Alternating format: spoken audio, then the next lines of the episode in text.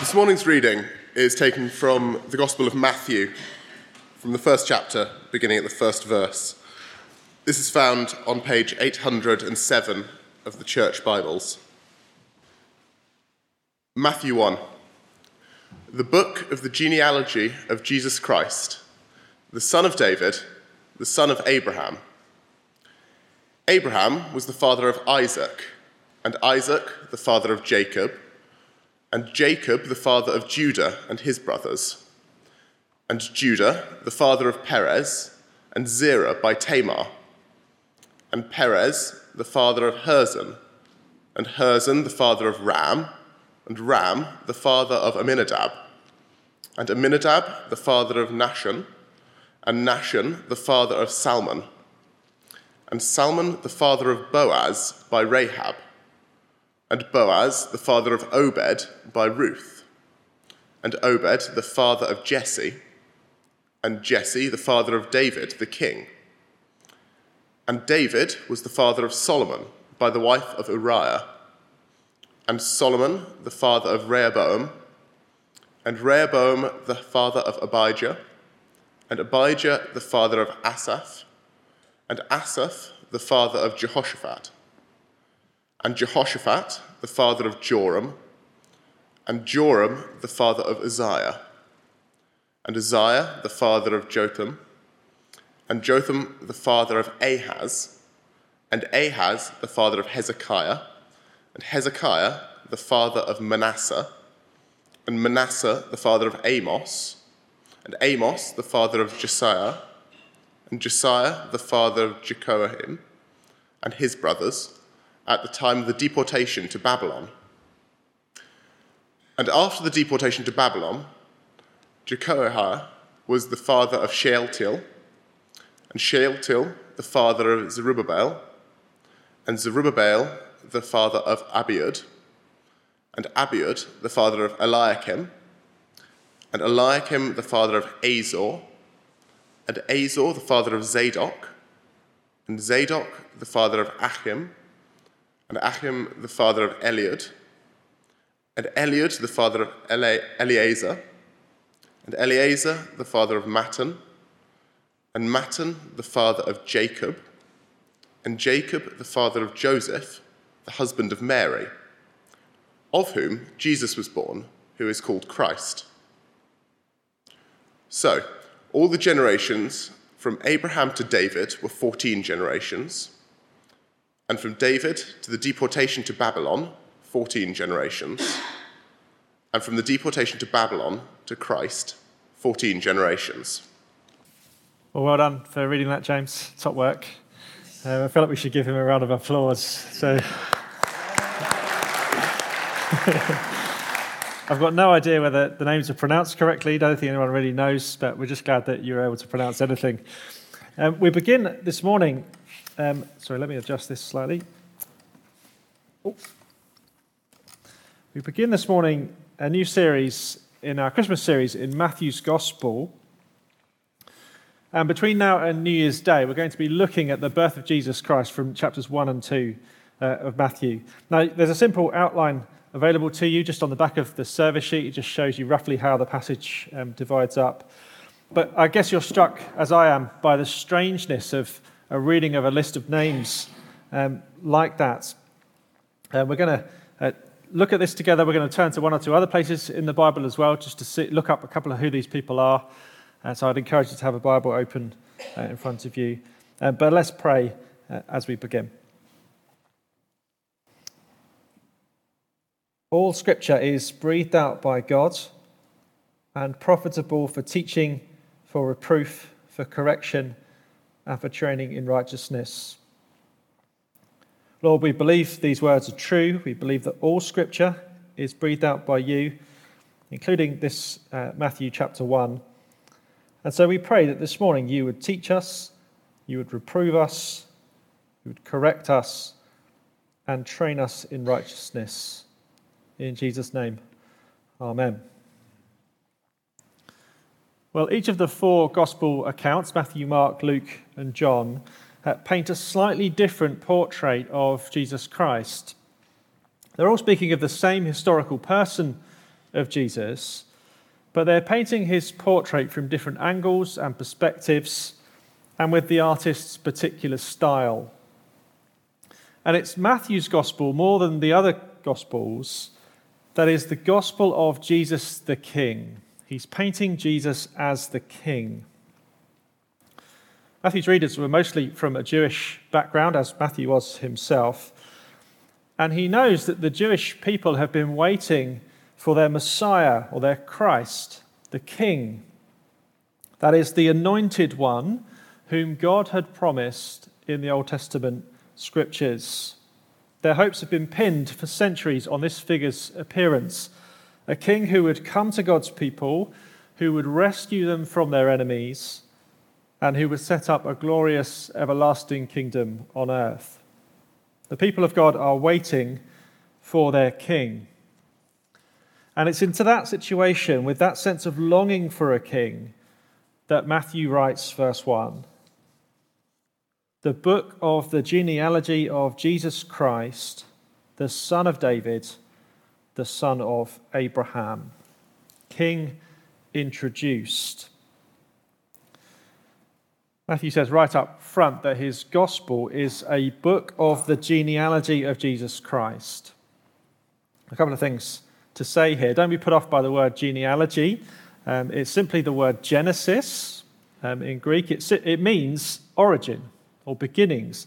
So, just as the book of Genesis was the origin of the world, well, here we have the book of the origin of Jesus, his history, the account of his life. Second thing to notice is that he calls him Jesus Christ, and that's the Messiah word. So, Messiah is Hebrew, uh, Christ is the Greek translation of that. And you notice that he does that in verse 1, the genealogy of Jesus Christ, and then all the way uh, down at the end in verse 16, Jesus was born who is called Christ. So here we have the book of the account of the promised king, of the Christ, Jesus Christ. And it's the theme of promised, the promised king, I think, uh, that Matthew wants to draw our attention to in this opening verse of introduction. And the reason to think that is because he picks out these two people, David and Abraham. He wants to show us that Jesus is descended from these two men. Why? Well, in one sense, it's like an American might speak of Washington and Lincoln today. Two great figures in a nation's history. Abraham and David were such men. They were, the fact that Jesus was descended from both of these men means that he has a great heritage behind him, and that really matters in a culture uh, like this one that places a great emphasis on ancestry, as many cultures do today, although ours doesn't really. Who you come from is very much a part of who you are, and also who you will be. So it is that, but it's much more than that. To understand why these two men are important, we need to go back into the Old Testament. And there we find that these two figures are those to whom God made special promises. God made covenants with Abraham and David. And so this morning we're just going to take a, a very brief trip into their histories. Um, first of all, to Abraham. Um, so if you take your Bible and turn with me to Genesis chapter 12, you can find that uh, on page 8 of the church Bibles.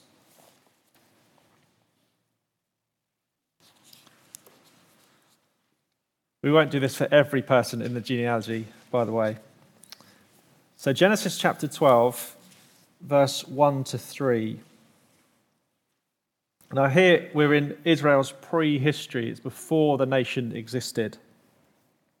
Genesis 12, 1. Now, the Lord said to Abram, Go from your country and your kindred and your father's house to the land that I will show you and I will make of you a great nation. And I will bless you and make your name great, so that you will be a blessing. I will bless those who bless you, and him who dishonors you I will curse, and in you all the families of the earth shall be blessed. and just skim down to verse 7. There's a little addition in verse 7. Then the Lord appeared to Abraham and said, To your offspring I will give this land. So, do you see a promise to Abraham of a great nation through whom all the nations of the earth will be blessed? And then the promise of an offspring who will inherit the land. So God promises to Abraham, he promises him a descendant, a son, who will come from his line, who will inherit all the promises that God has made to him, who will possess a, possess a great nation and bless all the nations of the earth. Now, from there, the story continues through the centuries, and many centuries later, from Abraham's line, we find a king appears on the screen, on the scene. Uh, a king who establishes the kingdom in the land, and his name is David. And when you get to David's story, David looks a lot like the offspring that God promised to Abraham. He's defeated Israel's enemies, he's secured the borders of the land, and he's established his throne in the capital, in Jerusalem. But in the story, as soon as that happens, we discover that David is not the one promised. He's not a, prom- he's not a perfect king, and not by any means. And he's a mere man. He's a man who will grow old and eventually die. And so it is, just at the moment of David's crowning in Jerusalem, God makes another promise, and it's another promise about offspring. And this is in 2 Samuel chapter 7, uh, verse 12. So it's page 259. So please do flick forwards. This is the last uh, reference we'll turn to. Page 259, 2 Samuel chapter 7.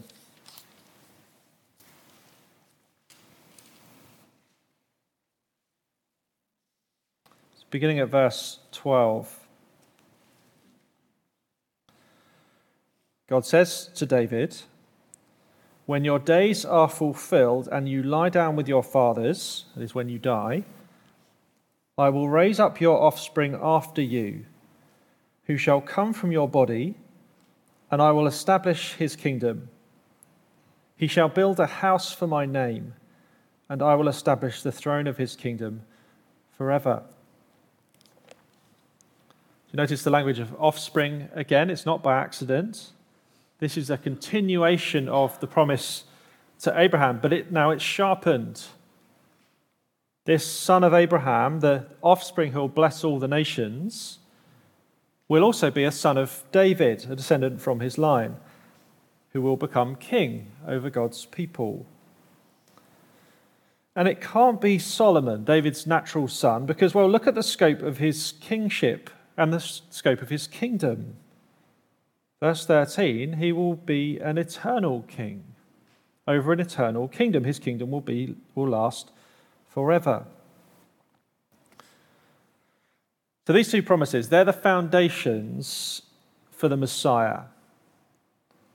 And Matthew brings these covenant promises to the minds of his readers who are already longing for them to be fulfilled. Come back with me to Matthew chapter 1. It's page 807.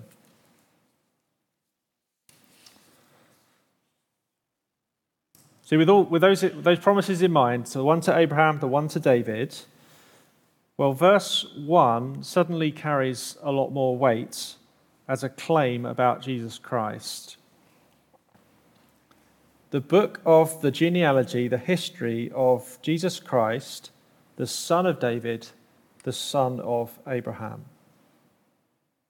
See, Matthew's going to prove to his readers in his gospel account, not just chapter 1, but the whole of his gospel, that Jesus is indeed the promised king, the Messiah that they've been waiting for.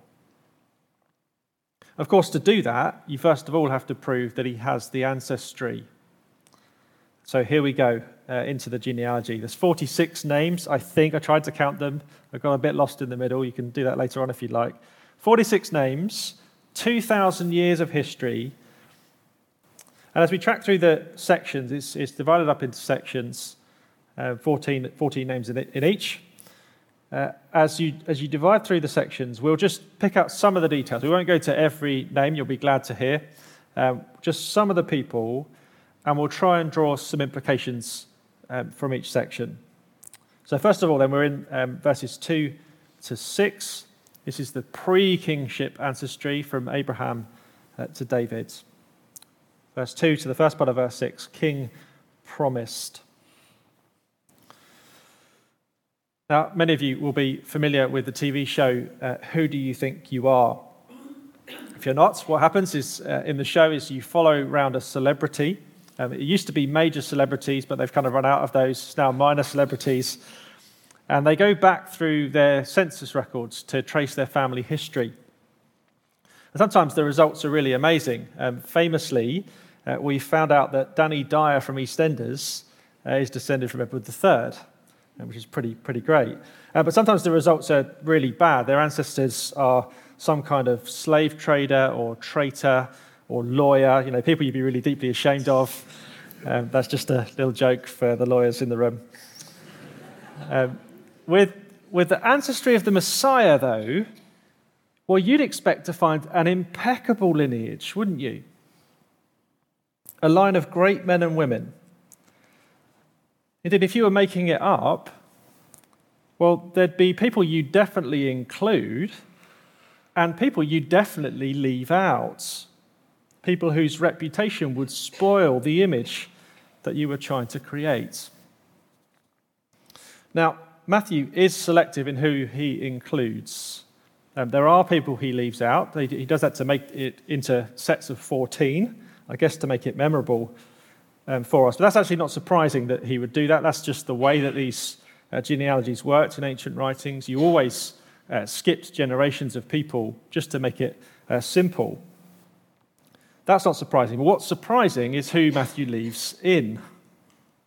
And there are some big shots in these first few verses.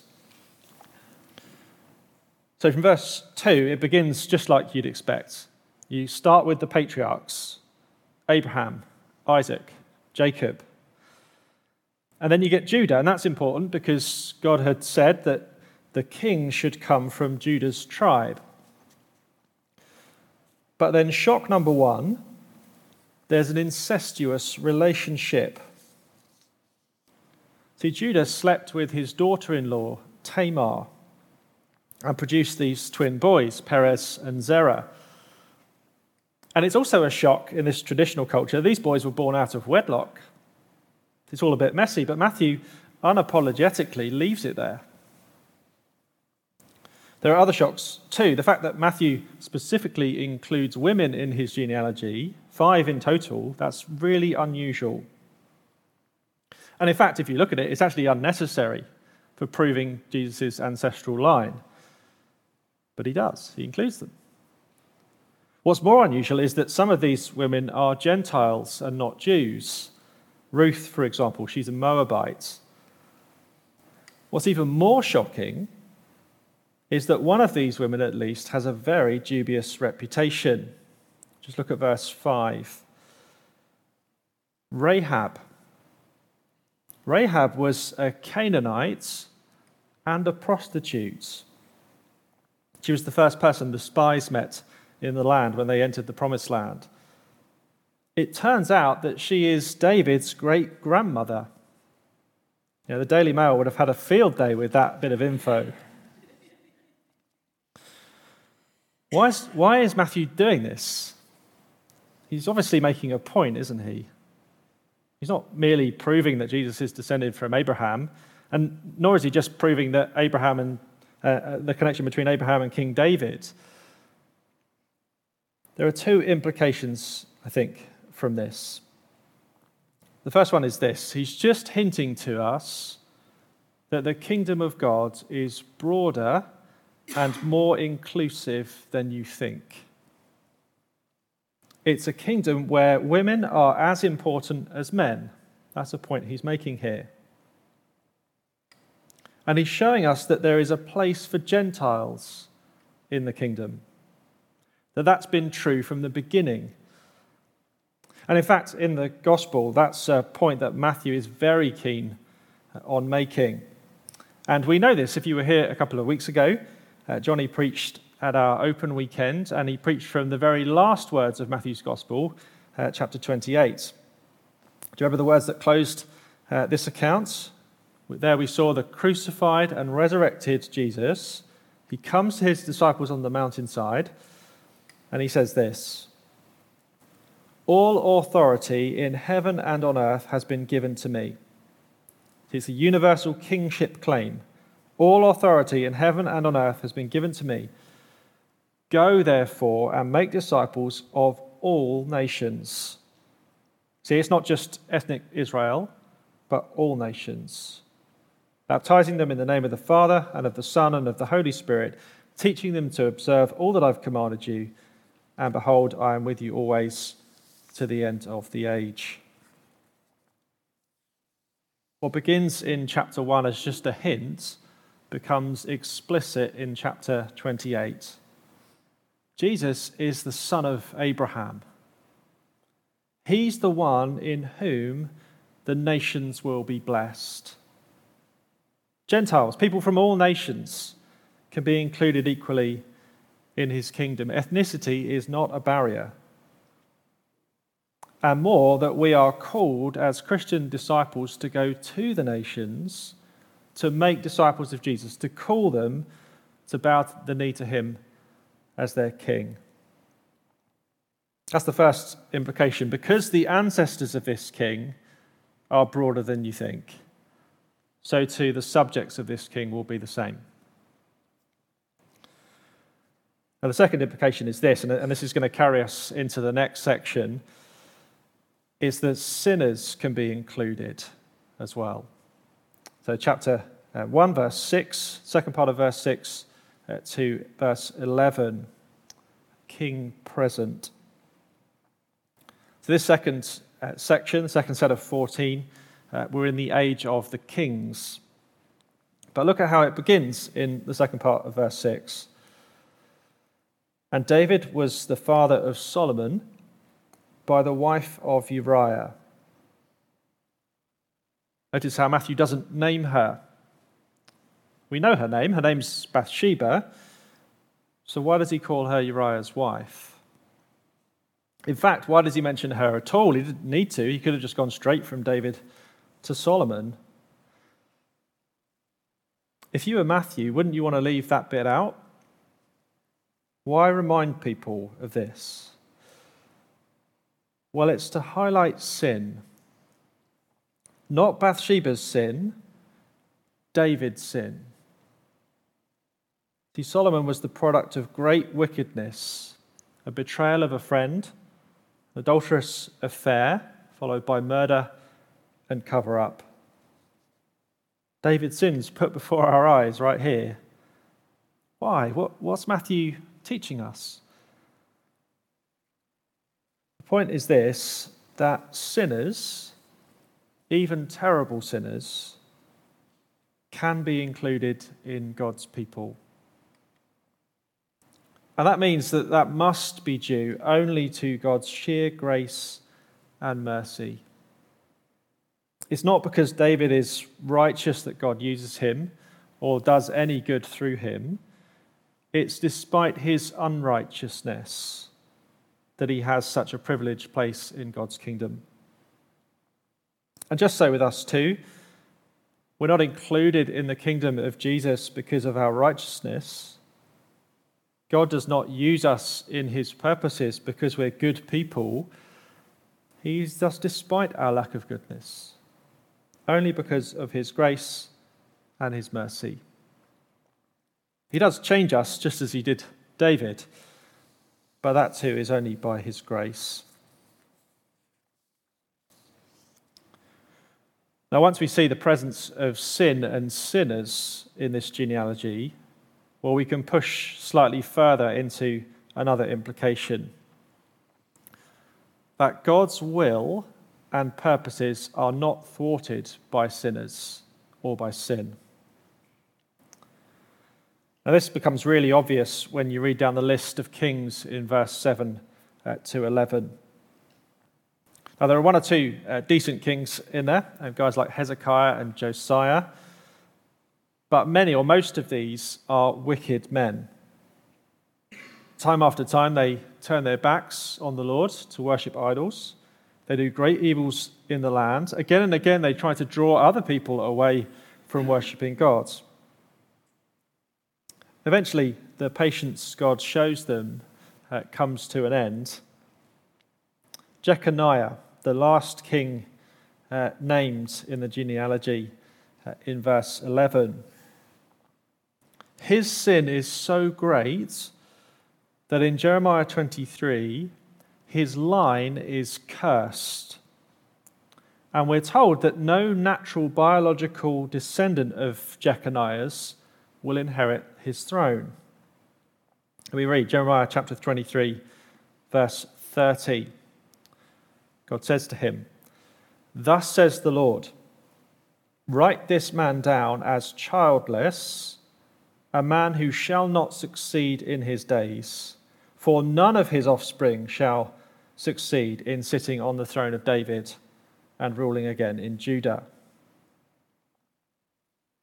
It's a terrible curse. And the result of this curse is what we see at the end of verse 11 the deportation to Babylon, the exile. The line of kings is snipped at that point. As we get into the next section, into 12 to 15, we're, we're in the period which leads up to the first century where Matthew um, writes. And here there is no king, it is king absent, verse 12 to 15. So we're here, the period of exile to Christ. We've got the line of those who would be king but cannot be. And the point here is that, that the kingly line really disappears into obscurity. There's only one name of note in that final paragraph, Zerubbabel. Um, he brought the exiles back to Judah. But other than that, we know nothing about these men. They're nobodies. There's no longer a king in Israel, he's absent. And in fact, the kingdom of Israel is absent too. People have been scattered, the land's been conquered, and is ruled by others first the Greeks, now the Romans. They install their client kings, men like Herod, who aren't properly Jews and aren't of this line. And it seems that the promises of God have failed. There hasn't been a prophet for 400 years. God's been silent. It's pretty miserable and hopeless for God's people. Matthew's readers know this, of course. This is their world, this is the world that they live in. Is there any hope of this Messiah King ever coming to take his place on the throne. So it seems that there, there are now two conflicting words from God. There's, there's the Son of David to fulfill God's promise, but there's also the curse on Jeconiah, and the exile means that there can't be a king to sit on God's throne. But is that what happens? No. There can't be a natural born son because of God's curse on Jeconiah, but perhaps there's another way. Perhaps there's a little hope left because maybe someone can become a son by another means. What about by adoption? Now, it's likely that Shealtiel, um, in verse 12, here he's called Jeconiah's son, it's likely that he is not a natural son, but a son by adoption. Um, it's a little bit complicated, but if you read 1, 1 Chronicles 3 and Luke 4, it seems to imply that. But he's not the only one, is he? And this brings us into lands in verse 16 and 17. Verse 16, Matthew finally draws our attention to the man at the end of the line of absent kings an obscure carpenter from a tiny town of Nazareth, a young man called Joseph. Joseph, who does not yet have natural children, but who is married to a woman called Mary. And just look at how the wording shifts in verse 16. So we've had this sort of regular drumbeat, haven't we, of the father of, the father of, the father of. But that halts abruptly. Jacob, the father of Joseph, the husband of Mary, of whom Jesus was born, who is called Christ. He's very careful with his wording, isn't he? Jesus is not Joseph's natural son, he is his adopted son through his marriage to Mary.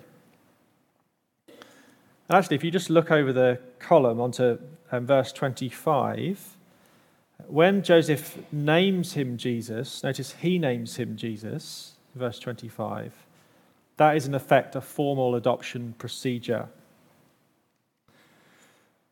Now, famously, of course, um, and if you come back to the carol services uh, this evening, famously we'll find out exactly why Jesus is not Joseph's natural son.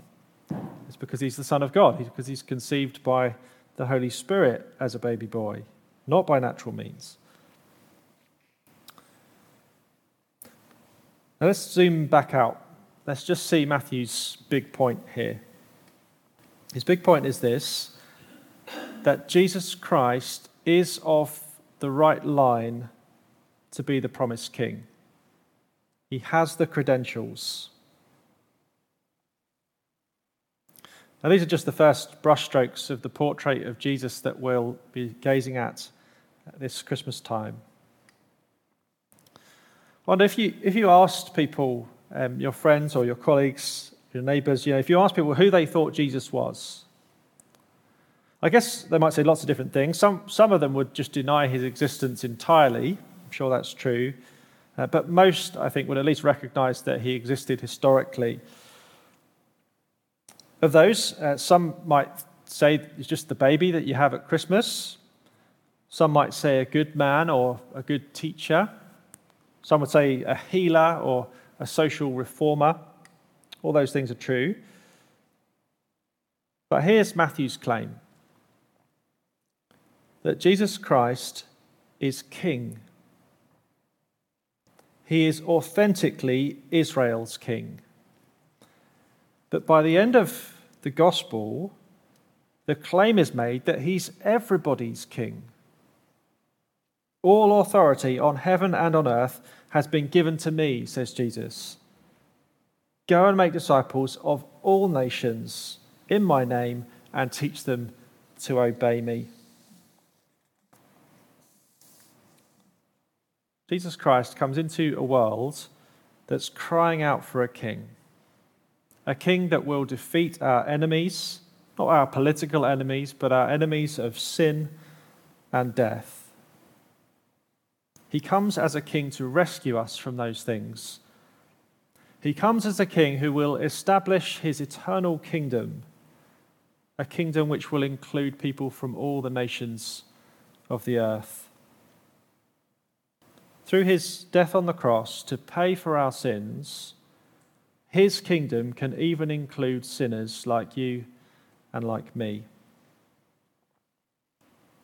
Matthew's going to show us that this king has come in the person of Jesus Christ. Here he is, he says. He is authentically the promised Messiah of God's people, the son of David, the son of Abraham. Verse 17 concludes our passage. It's really just a simple reminder to us these 14s that uh, Matthew puts together for us. It's just a reminder. It reminds us that God's plan to bring this about is perfectly formed. He brings about his plan to perfection. He does it despite our sin. He does it through his sovereignty, through his unseen providences. But above all, he does it through keeping faithful to his promises. Going to spend a few weeks thinking about this King Jesus, who he is, and what he came to do. But we begin with confidence that he is the genuine article, that this is the book of the genealogy, the history, the origin of Jesus Christ, the son of David, the son of Abraham. The promised Messiah King has come. That's the claim. Let's pray.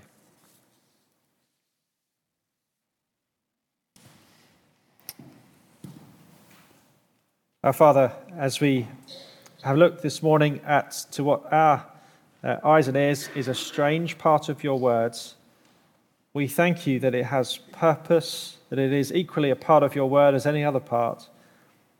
And we thank you that it points us to your faithfulness in keeping your promises throughout the generations. You said we would, you would bring your king to save us, and that's what you have done through Jesus Christ. We praise you for all that we have seen. In Jesus' name, amen.